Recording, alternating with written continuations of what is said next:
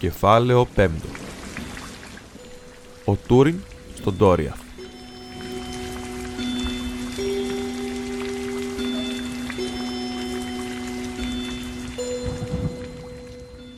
Ο Τούριν έζησε τα παιδικά του χρόνια στο βασίλειο του Ντόριαθ υπό την επίβλεψη της Μέλιαν, αν και την έβλεπε σπάνια. Υπήρχε όμως μια κόρη που λεγόταν Νέλας και ζούσε στα δάση και με εντολή της Μέλιαν ακολουθούσε τον Τούριν όταν περιπλανιόταν στο δάσος και συχνά τον συναντούσε εκεί σαν να τον είχε βρει τυχαία. Τότε έπαιζαν μαζί ή περπατούσαν πιασμένοι από το χέρι. Γιατί ο Τούριν μεγάλωνε γρήγορα ενώ η Νέλλας έμοιαζε να είναι μια κοπέλα της δικής του ηλικίας και έτσι ήταν στην καρδιά παρόλα τα ξωτικά της χρόνια. Από την Έλλας, ο Τούριν έμαθε πολλά για τα δάση και τα ζωντανά πλάσματα του Ντόριαθ. Τον έμαθε να μιλάει και τη γλώσσα Σίνταριν όπως την μιλούσαν στο αρχαίο βασίλειο, πιο παλιά και πιο ευγενικά και επίσης πιο πλούσια σε ωραίες λέξεις. Έτσι για ένα διάστημα η διάθεσή του ελάφρυνε μετά όμως τον σκέπασε πάλι η σκιά και αυτή η φιλία διάβηκε και πέρασε σαν ανοιξιάτικο πρωινό. Γιατί η Νέλλας δεν πήγαινε στο Μένεγκροθ και δεν ήθελε ποτέ να περπατά κάτω από πέτρινες στέγες. Έτσι, καθώς πέρασαν τα παιδικά χρόνια του Τούριν και η σκέψη του στράφηκε στα κατορθώματα των ανθρώπων, την έβλεπε όλο και λιγότερο και τελικά έπαψε να την αναζητά. Αλλά εκείνη συνέχισε να τον παρακολουθεί κρυμμένη. Εννιά χρόνια έζησε ο Τούριν στο αρχοντικό του Μένεγκροθ. Η καρδιά του και η σκέψη του γύριζαν πάντα στους δικούς του και μερικές φορές παρηγοριόταν από τα νέα που έπαιρνε. Γιατί ο Θίγκολ έστελνε αγγελιαφόρους στη Μόργουεν όσο συχνά μπορούσε και εκείνη έστελνε μηνύματα στον γιο της. Έτσι ο Τούριν έμαθε ότι τα δεινά της Μόργουεν είχαν απαλύνει και ότι η ομορφιά της αδελφής του, της Νίενορ, μεγάλωνε.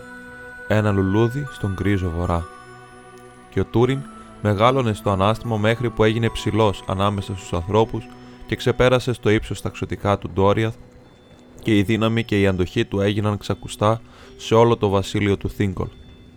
Εκείνα τα χρόνια απόκτησε πολλές γνώσεις, ακούγοντας πρόθυμα τις ιστορίες για τις αρχαίες εποχές και για τα μεγάλα κατορθώματα του παρελθόντος, και έγινε στοχαστικός και λιγομίλητος. Συχνά ο Μπέλεκ ο τοξότης ερχόταν στο Μένεγκροθ για να τον βρει και τον πήγαινε μακριά και του δίδασκε ξυλουργική και τοξοβολία και ξυφομαχία, κάτι που του άρεσε περισσότερο.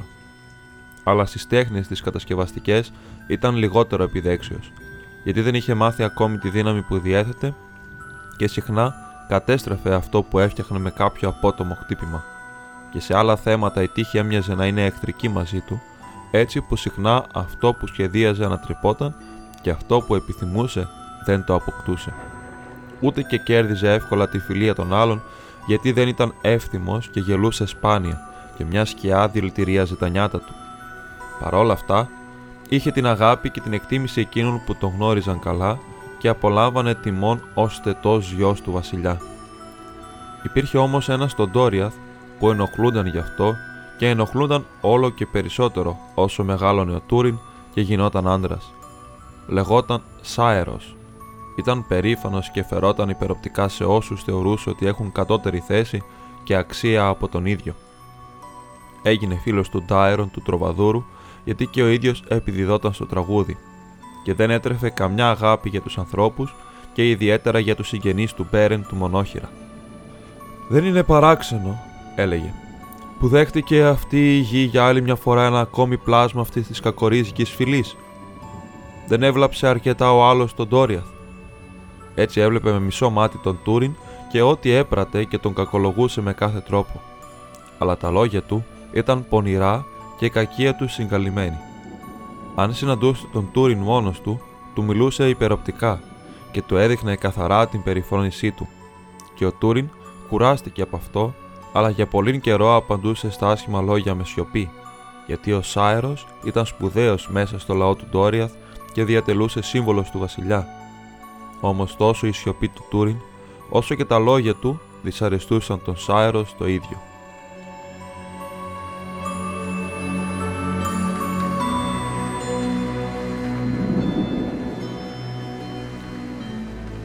Τη χρονιά που ο Τούριν έγινε 17 χρονών, η θλίψη του ξανάρθε, γιατί έποψε να έχει ειδήσεις από το σπίτι του.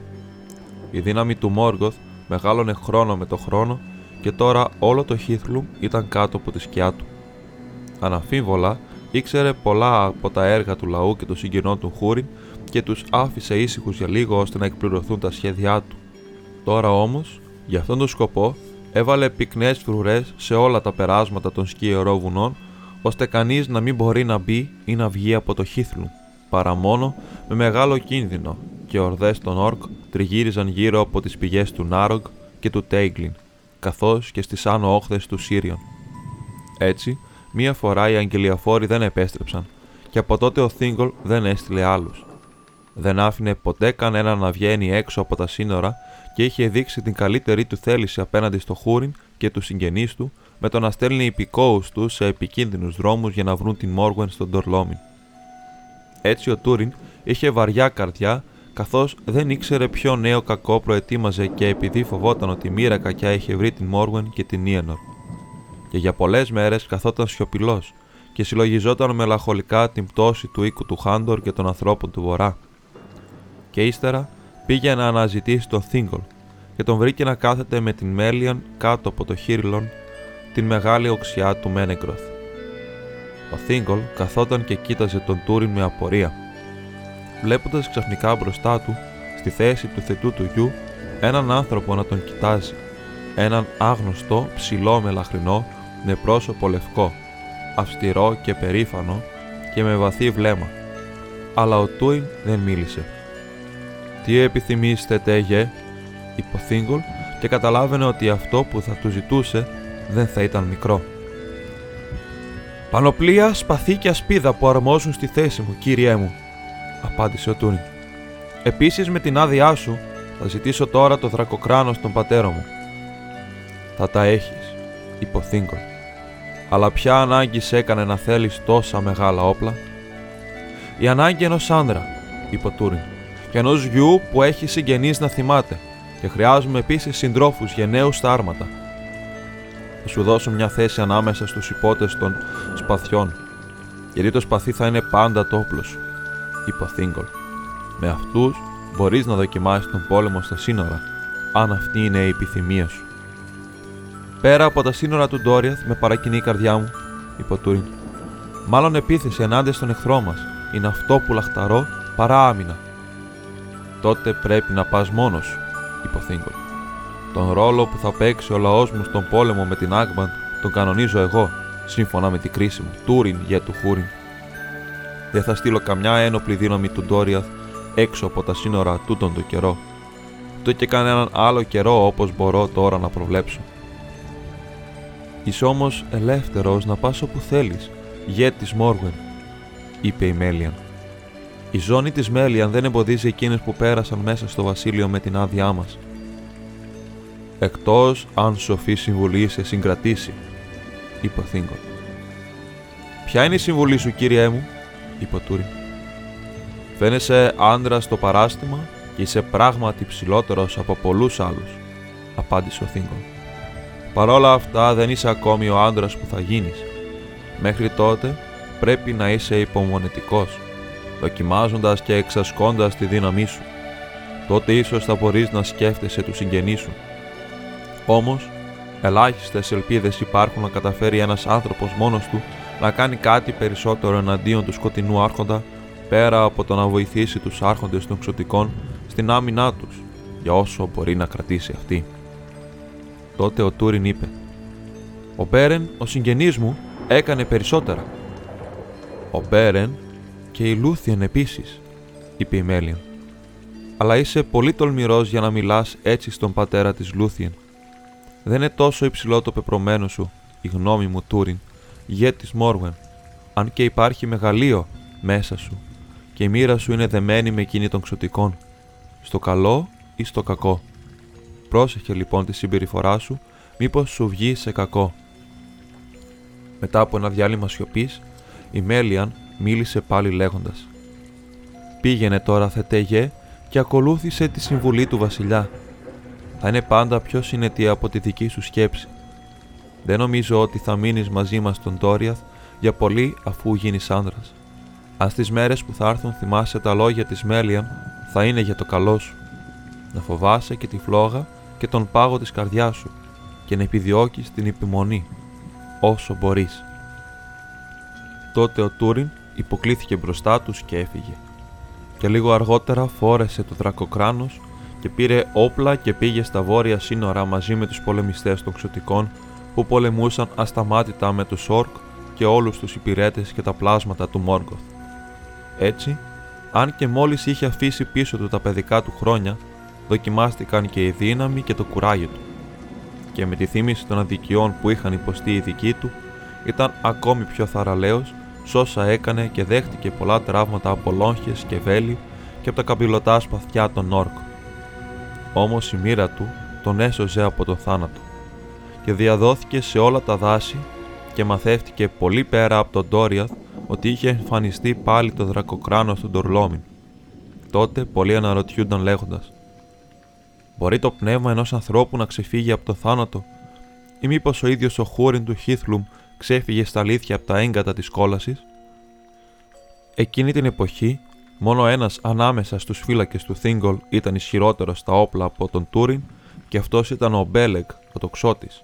Και ο Μπέλεκ και ο Τούριν ήταν σύντροφοι σε κάθε κίνδυνο και πολεμούσαν μαζί στα άγρια δάση.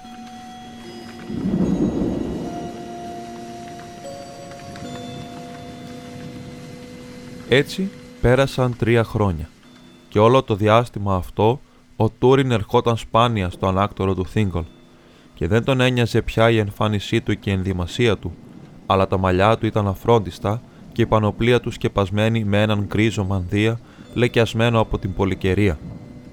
Αλλά το τρίτο καλοκαίρι μετά την αναχώρηση του Τούριν, όταν ο ίδιος ήταν 20 χρονών, επειδή έτυχε να θέλει να ξεκουραστεί και χρειαζόταν σιδηρουργό για να επιδιορθώσει τα όπλα του, ήρθε στο Μένεγκροθ απροειδοποίητα και ένα βράδυ μπήκε στην αίθουσα.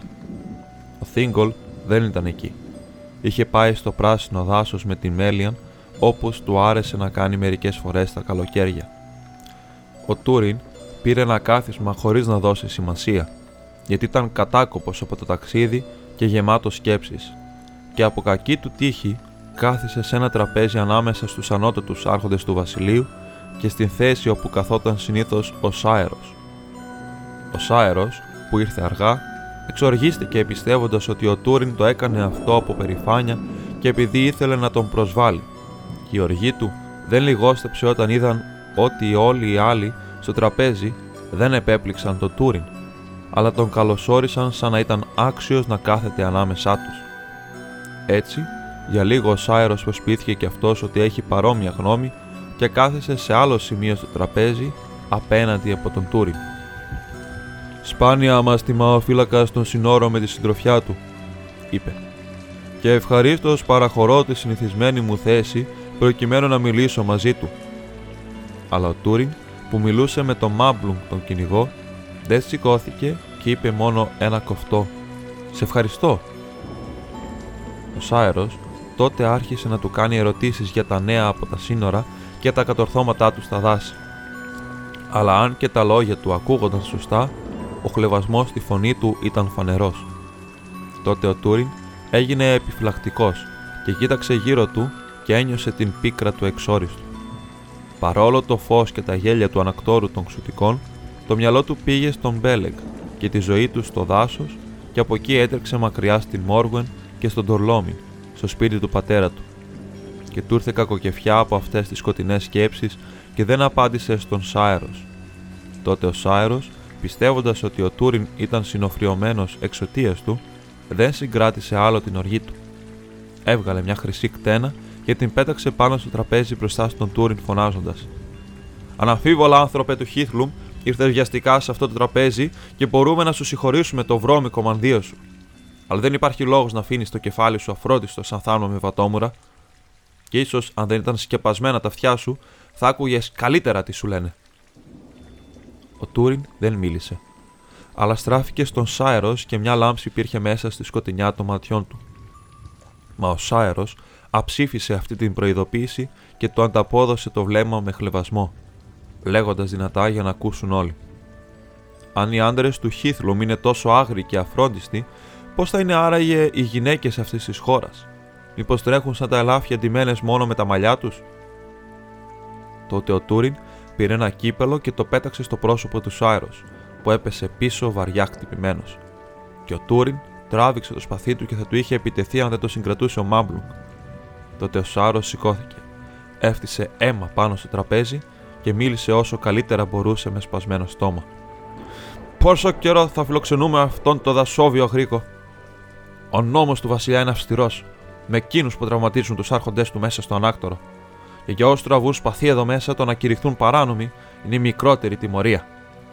Έξω από την αίθουσα θα σου απαντήσω δασόβια. Όταν όμω ο Τούριν είδε το αίμα πάνω στο τραπέζι, η καρδιά του έγινε παγερή. Με ένα τίναγμα ελευθερώθηκε από τον Μάμπλουγκ και έφυγε από την αίθουσα χωρίς να πει λέξη. Τότε ο Μάμπλουγκ είπε στον Σάιρο: Τι έπαθες απόψε, Για τούτο το κακό θεωρώ εσένα υπεύθυνο. Και μπορεί ο νόμο του Βασιλιά να κρίνει ότι ένα σπασμένο στόμα είναι δίκαιη τιμωρία για τους λεβασμού σου. Αν το κουτάβι έχει παράπονα, ας τα υποβάλει στην κρίση του Βασιλιά, απάντησε ο Σάιρο. Όμως το να τραβήξει σπαθί εδώ μέσα δεν δικαιολογείται για κανένα τέτοιο αίτιο. Αν ο Δασόβιος τραβήξει σπαθί εναντίον μου έξω από την αίθουσα, θα τον σκοτώσω. Μπορεί κάλλιστα να γίνει και το αντίθετο, είπε ο Μάμπλουγκ. Αλλά όποιος από τους δύο και αν σκοτωθεί, θα είναι κακό. Κάτι που ταιριάζει περισσότερο στην Άγμπαντ παρά στο Ντόριαθ και θα ακολουθήσει κι άλλο κακό μετά από αυτό.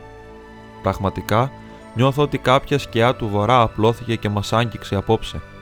Πρόσεχε Σάερος, μήπως πραγματώσεις το θέλημα του Μόργοθ με την αλαζονία σου και θυμίσου ότι είσαι Έλνταρ. Δεν το ξεχνώ, απάντησε ο Σάιρος. Αλλά δεν συγκράτησε την οργή του και όλη εκείνη τη νύχτα, όσο περιποιόταν το τραύμα του, η κακία του μεγάλωνε. Το πρωί έστησε ενέδρα στον Τούριν καθώς εκείνος ξεκίνησε νωρίς από το Μένεγκροθ για να επιστρέψει στους Βάλτους. Ο Τούριν είχε απομακρυνθεί ελάχιστα όταν ο Σάιρος έτρεξε για να του επιτεθεί από πίσω με τραβηγμένο το σπαθί και ασπίδα στο χέρι. Αλλά ο Τούριν, εξασκημένος από τις ερημιές να είναι πάντα σε επιφυλακή, τον είδε με την άκρη του ματιού του και πηδώντας το πλάι τράβηξε το σπαθί και στράφηκε προς τον εχθρό του. Μόρουεν, φώναξε. Τώρα ο χλεβαστής σου θα πληρώσει για τη χλέβη του και έσκησε την ασπίδα του Σάιρο στα δύο και μετά άρχισαν να ξυφομαχούν με γρήγορα κτυπήματα. Αλλά ο Τούριν είχε θητεύσει για πολύ καιρό σε σκληρό σχολείο και είχε γίνει ευκίνητος όσο και ταξωτικά, αλλά και πιο δυνατός. Γρήγορα επικράτησε και τραυματίζοντας τον Σάιρο στο χέρι που κρατούσε το ξύφος, τον είχε στο έλεό του. Τότε πάτησε το ξύφος που είχε πέσει από το χέρι του εχθρού του. Σάιρος, είπε. Σε περιμένει μεγάλος δρόμος και τα ρούχα θα σε εμποδίζουν. Πρέπει να αρκεστείς μόνο στα μαλλιά. Και ξαφνικά τον έριξε κάτω και τον έγδισε, και ο Σάιρος αισθάνθηκε τη μεγάλη δύναμη του Τούριν και φοβήθηκε. Αλλά ο Τούριν τον άφησε να σηκωθεί και μετά φώναξε. Τρέχα, τρέχα χλεβαστή των γυναικών. Τρέχα, και αν δεν τρέχεις γρήγορα σαν τα ελάφια, θα σε κεντρίζω από πίσω. Και έβαλε τη μύτη του ξύφου στον γλιτό του Σάιρος και αυτός άρχισε να τρέχει στο δάσος, φωνάζοντας δυνατά βοήθεια μέσα στον τρόμο του. Αλλά ο Τούριν ερχόταν πίσω του σαν κυνηγόσκυλο, και όπως κι αν έτρεχε ή έστριβε ο Σάιρος, ήταν πάντα πίσω του και τον έσπροχνε κεντρίζοντάς τον με το ξύφος. Οι φωνές του Σάιρος έφεραν και πολλούς άλλους σε αυτή την καταδίωξη. Ακολουθούσαν, αλλά μόνο οι πιο γρήγοροι κατάφεραν να βρίσκονται κοντά στους δύο δρομείς. Ο Μάμπλουγκ συγκαταλεγόταν μεταξύ των πρώτων και ήταν προβληματισμένος, γιατί αν και ο χλεβασμός του Σάιρος του είχε φανεί απαράδεκτο, η κακία που ξυπνά το πρωί είναι η ευθυμία του Μόργκοθ τη νύχτα. Και επιπλέον ήταν βαρύ να ντροπιάσει κανείς ένα ξωτικό με δική του απόφαση χωρίς να κρυθεί το θέμα. Κανείς δεν ήξερε τότε ότι ο Σάιρος είχε επιτεθεί πρώτος στον Τούριν με σκοπό να τον σκοτώσει. Σταμάτα, Τούριν, σταμάτα! φώναξε. Αυτά είναι φερσίματα των όρκ στα δάση. Τα φερσίματα των όρκ στα δάση συνέβησαν πριν από λίγο. Τούτα εδώ είναι τα παιχνίδια των όρκ, φώναξε ο Τούριν. Πριν μιλήσει ο Μάμπλουγκ, ο Τούριν ήταν έτοιμος να αφήσει τον Σάιρος. Τώρα όμως με μια κραυγή όρμησε πάλι πίσω του. Και ο Σάιρο, βλέποντας απελπισμένος ότι δεν θα τον βοηθούσε κανείς και πιστεύοντας ότι ο θάνατός του πλησίαζε, συνέχισε να τρέχει έντρομος, μέχρι που ξαφνικά έφτασε σε ένα σημείο όπου ένας παραπόταμος του Εσγκάλντουιν κυλούσε στο βάθος ενός χάσματος ανάμεσα σε ψηλούς βράχους. Και η απόσταση ήταν αρκετά μικρή για να την πηδήσει ελάφι. Μέσα στον τρόμο του ο Σάιρο προσπάθησε να πηδήσει, αλλά γλίστρησε στην απέναντι όχθη και έπεσε πίσω με μια κραυγή και τσακίστηκε πάνω σε ένα μεγάλο βράχο στο νερό. Έτσι τέλειωσε η ζωή του στον Τόριαθ και ο Μάντος θα τον κρατούσε πολύ. Ο Τούριν κοίταξε κάτω στο πτώμα του Σάιρος που κοιτόταν μέσα στο ποτάμι και σκέφτηκε. Δυστυχισμένε ανόητε. Εδώ θα τον άφηνα να γυρίσει πίσω στο Μένεγκροθ. Τώρα μου φόρτωσε μια ενοχή που δεν μου αξίζει.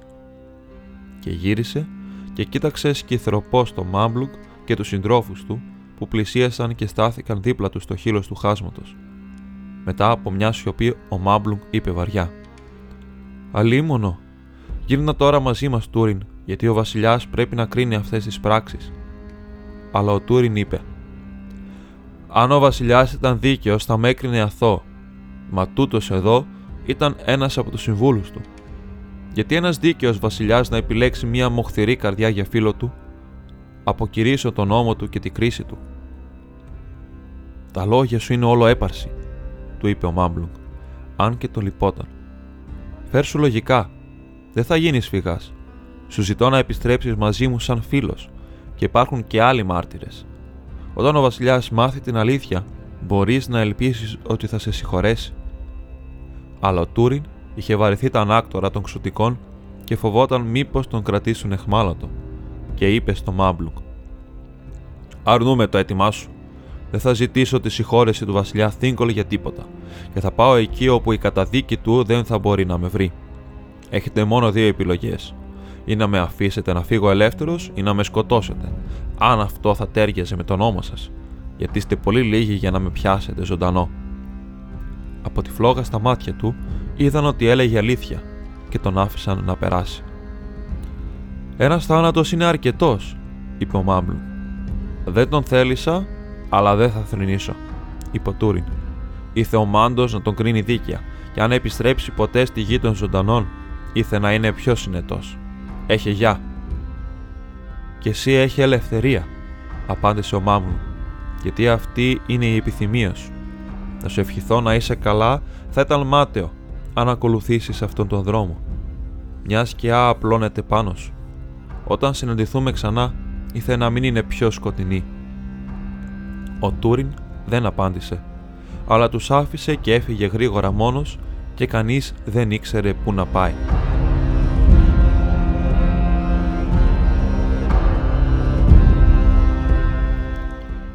Λένε πως καθώς ο Τούριν δεν φαινόταν στα βόρεια σύνορα του Ντόριαθ και δεν υπήρχε καμιά είδηση γι' αυτόν, ο Μπέλεκ ο τοξότης ήρθε ο ίδιος στο Μένεγκροθ για να τον βρει. Και με βαριά καρδιά άκουσε τα νέα για τις πράξεις του Τούριν και την φυγή του. Λίγο αργότερα ο Θίγκολ και η Μέλιαν επέστρεψαν στο ανάκτορό τους, γιατί τα καλοκαίρι πλησίαζε στο τέλος του, και όταν ο βασιλιάς άκουσε τι είχε συμβεί, είπε «Αυτό είναι σοβαρό ζήτημα και πρέπει να το διαλευκάνω πλήρως. Αν και ο Σάερος, ο σύμβουλός μου, σκοτώθηκε και ο Τούριν ο θετός μου γιος έφυγε, αύριο θα καθίσω στην έδρα της κρίσης και θα τα ερευνήσω όλα πάλι με τη σειρά τους, πριν εκφέρω τη κρίση μου. Την επόμενη μέρα ο βασιλιάς κάθισε στον θρόνο στην αυλή του και γύρω του μαζεύτηκαν όλοι οι ηγεμόνες και οι πρεσβύτεροι του Ντόριαθ. Ακούστηκαν πολλοί μάρτυρες και ο Μάμπλουκ μίλησε πιο πολύ και πιο ξεκάθαρα από όλους. Και καθώς μιλούσε για τον διαπληκτισμό στο τραπέζι, ο βασιλιάς διαστάνθηκε ότι η καρδιά του Μάμπλουκ έκλεινε προς τον Τούριν. Μιλάς ως φίλος του Τούριν του γιου του Χούριν, είπε ο Θίγκολ. Ήμουν φίλος του, αλλά αγαπώ την αλήθεια περισσότερο, απάντησε ο Μάμπλουμ. Άκουσέ με ως το τέλος, κύριέ μου. Όταν τα αφηγήθηκε όλα, ακόμη και τα αποχαιρετιστήρια λόγια του Τούριν, ο Θίγκολ αναστέναξε. Κοίταξε εκείνους που κάθονταν γύρω του και είπε: Αλίμονο, βλέπω μια σκιά στα πρόσωπά σας πως κατάφερε να εισχωρήσει στο βασίλειό μου. Εδώ υπήρξε κακόβολη διάθεση. Τον Σάερο τον θεωρούσα πιστό και σοφό, αλλά αν ζούσε, θα αισθανόταν το θυμό μου, γιατί ο χλεβασμός του έδειχνε κακία και τον θεωρώ υπεύθυνο για όσα έγιναν μέσα στην αίθουσα. Μέχρι εδώ, ο Τούριν έχει τη συγχώρεσή μου, αλλά δεν μπορώ να παραβλέψω τις επόμενες πράξεις του, τότε που η οργή θα έπρεπε να κοπάσει. Ο εξευτελισμός του Σάερος και το κυνηγητό μέχρι τον θάνατό του ήταν αδικίες μεγαλύτερες από την προσβολή. Δείχνουν μια καρδιά σκληρή και περήφανη. Τότε ο Θίγκολ έμεινε για λίγο σκεπτικός και τελικά μίλησε με θλίψη. Ο θετός γιος είναι αγνώμων και άνθρωπος πολύ επιρμένος για τη θέση του. Πώς μπορώ να συνεχίσω να φιλοξενώ κάποιον που περιφρονεί εμένα και τους νόμους μου ή να συγχωρήσω κάποιον που δεν μετανοεί; Η απόφασή μου πρέπει να είναι αυτή. Θα εξορίσω τον Τούριν από τον Τόριαθ. Αν επιδιώξει να μπει, θα μεταφερθεί εδώ για να κρυθεί ενώπιον μου και αν πρώτα δεν ζητήσει συγχώρεση μπροστά στα πόδια μου, δεν θα είναι πια γιος μου.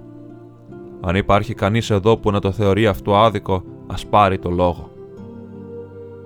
Τότε, σιωπή απλώθηκε στην αίθουσα και ο Θίγκολ σήκωσε το χέρι του για να εκφέρει την κρίση του.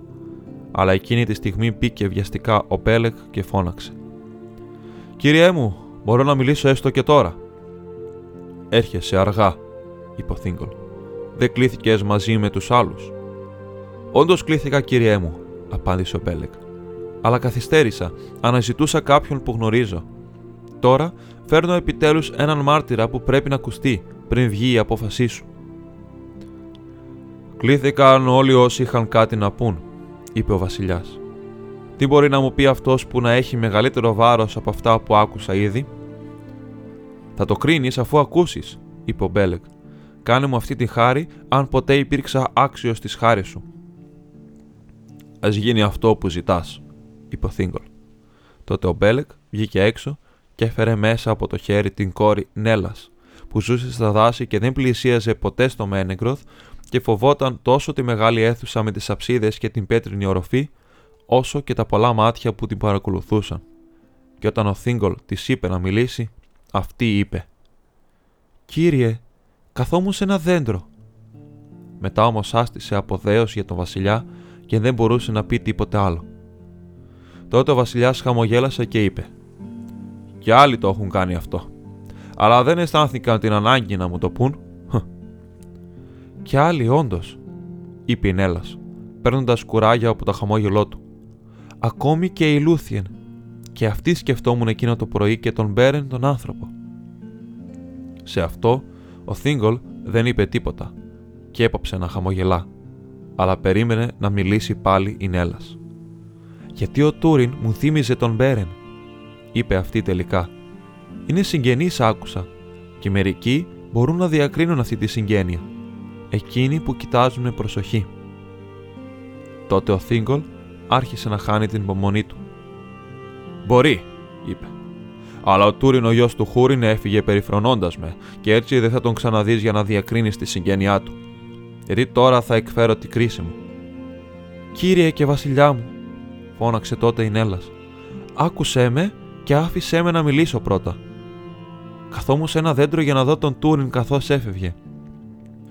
Και είδα τον Σάερος να βγαίνει από το δάσος με σπαθί και ασπίδα και να ορμά ενάντια στον Τούριν απροειδοποίητα. Τότε ακούστηκαν μουρμουριτά στην αίθουσα και ο βασιλιάς σήκωσε το χέρι του λέγοντας Φέρνεις στα αυτιά μου νέα τόσο σοβαρά που μοιάζουν απίθανα. Πρόσεχε καλά όσα λες, γιατί βρίσκεσαι σε δικαστήριο καταδίκης. Αυτό μου είπε ο Μπέλεγ, απάντησε η Νέλλας. Και μόνο γι' αυτό τόλμησα να έρθω εδώ, για να μην κριθεί άδικα ο Τούριν. Είναι γενναίος, αλλά και ευσπλαχνικός. Μονομάχησαν, κυρία μου, αυτοί οι δύο, μέχρι που ο Τούριν πέταξε από τα χέρια του Σάερος και την ασπίδα και το σπαθί, αλλά δεν τον σκότωσε, γι' αυτό δεν πιστεύω ότι ήθελε το θάνατό του. Αν ο Σάιρος ντροπιάστηκε, ήταν ντροπή που του άξιζε. «Η κρίση είναι δική μου», είπε ο Θίγκολ. «Αλλά αυτά που είπες θα την καθορίσουν». Μετά έκανε λεπτομερείς ερωτήσεις στην Έλλας και τελικά στράφηκε στον Μάμπλουκ λέγοντας «Μου φαίνεται παράξενο που ο Τούριν δεν σου είπε τίποτα γι' αυτό». Κι όμως δεν είπε, απάντησε ο Μάμλουκ. Αλλιώς θα το είχα αναφέρει και θα του είχα μιλήσει διαφορετικά όταν χωρίζαμε. Και διαφορετική θα είναι και η απόφασή μου τώρα, είπε ο Θίγκολ. Ακούστε με. Όποια ενοχή μπορεί να προσαφθεί στον Τούριν, την συγχωρώ, θεωρώντας ότι ο Σάερος τον αδίκησε και τον προκάλεσε. Και αφού όντως, όπως είπε ο ίδιος, ένας από τους συμβούλους μου που τον κακομεταχειρίστηκε έτσι δεν θα ζητήσει αυτή τη συγχώρεση, αλλά θα του τη στείλω εγώ, όπου και αν βρίσκεται, και θα τον καλέσω με τιμές στο ανάκτορό μου. Μα όταν ακούστηκε η απόφαση, η Νέλλας έκλαψε ξαφνικά. «Πού μπορεί να βρίσκεται» είπε. «Έφυγε από τη χώρα μας και ο κόσμος είναι μεγάλος». «Θα τον αναζητήσουμε», είπε ο Θίγκολ. Και σηκώθηκε, ενώ ο Μπέλεκ πήρε την Έλλας και την οδήγησε έξω από το Μένεγκροθ και της είπε «Μη κλαις, γιατί αν ο Τούριν ζει ή περπατά ακόμη σε άλλη χώρα, εγώ θα τον βρω έστω και αν όλοι οι άλλοι αποτύχουν». Την επόμενη μέρα ο Μπέλεκ εμφανίστηκε μπροστά στον Θίγκολ και την Μέλιαν και ο βασιλιάς τους είπε: Συμβούλεψέ με, Μπέλεκ, γιατί όσα έγιναν με θλίβουν. Δέχτηκα τον γιο του Χούριν σαν δικό μου και έτσι θα παραμείνει. Εκτός αν ο ίδιος ο Χούριν επιστρέψει από τις σκιές για να τον διεκδικήσει. Δεν θέλω να πει κανείς ότι ο Τούριν εκδιώθηκε άδικα στις ερημιές και ευχαρίστως θα τον κολοσόριζα πίσω γιατί τον αγαπούσα πολύ. Δώσε μου την άδειά σου, κυριέ μου, είπε ο Μπέλεκ, και για λογαριασμό σου θα επανορθώσω αυτό το κακό, αν μπορώ. Γιατί τέτοια αντριοσύνη σαν αυτήν που έχει δείξει δεν πρέπει να χαθεί στις ερημιές. Το Τόριαθ τον χρειάζεται και αυτή η ανάγκη θα μεγαλώνει. Και εγώ τον αγαπώ επίσης. Τότε ο Θίγκολ είπε στον Μπέλεκ: Τώρα έχω ελπίδες στην αναζήτηση. Πήγαινε με την καλή μου θέληση και αν τον βρεις, προφύλαξέ τον και καθοδήγησέ τον όπως μπορείς. Μπέλε Κουθάλιον, από καιρό ήσουν ο σημαντικότερος από τους υπερασπιστές του Ντόριαθ και για πολλές πράξεις ανδρείας και σοφίας έχεις κερδίσει τις ευχαριστίες μου. Μεγαλύτερη από όλες θα θεωρήσω το να βρεις τον Τούριν. Σε αυτό τον αποχαιρετισμό ζήτα μας όποιο δώρο θέλεις και δεν θα σου το αρνηθώ Ζητώ τότε ένα σπαθί με αξία, είπε ο Μπέλεκ, γιατί οι όρκ έρχονται τώρα σε τάξεις πολύ πυκνές και κοντινές για ένα τόξο μόνο, και το ξύφος που έχω δεν μπορεί να διαπεράσει την πανοπλία τους. Διάλεξε από όλα όσα έχω, είπε ο Θίγκολ, εκτός από το Άρον Ρουθ, το δικό μου. Τότε ο Μπέλεκ διάλεξε το Αγγλάχελ και ήταν αυτός σπαθί μεγάλης φήμης και είχε ονομαστεί έτσι επειδή ήταν φτιαγμένο από σίδηρο που έπεσε από τον ουρανό σαν διάτοντας αστέρας. Έκοβε κάθε γήινο σίδηρο και υπήρχε μόνο ένα άλλο όμοιό του στη μέση γη. Κοινοκή το σπαθί δεν εμφανίζεται σε τούτη την ιστορία, αν και ήταν φτιαγμένο από το ίδιο μέταλλο και από τον ίδιο οπλουργό. Και αυτός ο οπλουργός ήταν ο Έολ, το σκοτεινό ξουτικό, που πήρε για γυναίκα του την Άραδελ, την αδελφή του Τούρκων. Ο Έολ είχε δώσει το Αγγλάχελ στο Θίγκολ με μισή καρδιά ως αντίτιμο για να το επιτραπεί να ζήσει στον Αν Έλμοθ. Όμως το άλλο σπαθί, το Αγκουίρελ, το τέρι του, το κράτησε, μέχρι που του το έκλεψε ο Μαέγκλιν, ο γιος του. Όμως καθώς ο Θίγκολ γύριζε τη λαβή του Αγγλάχελ προς τον Μπέλεγ, η Μέλιαν κοίταξε τη λεπίδα και είπε «Υπάρχει μοχθηρία σε αυτό το σπαθί. Η καρδιά του οπλουργούζει ακόμη μέσα του και αυτή η καρδιά ήταν σκοτεινή. Δεν θα αγαπήσει το χέρι που υπηρετεί, ούτε και θα μείνει μαζί σου για πολύ. Έστω και έτσι θα το κρατήσω για όσο μπορώ, είπε ο Μπέλεκ, και ευχαριστώντας τον βασιλιά πήρε το σπαθί και έφυγε. Μάταια αναζήτησε τον Τούριν σε όλο τον Μπελέριαντ, περνώντας πολλούς κινδύνους, και πέρασε εκείνος ο χειμώνας και η άνοιξη μετά από αυτόν.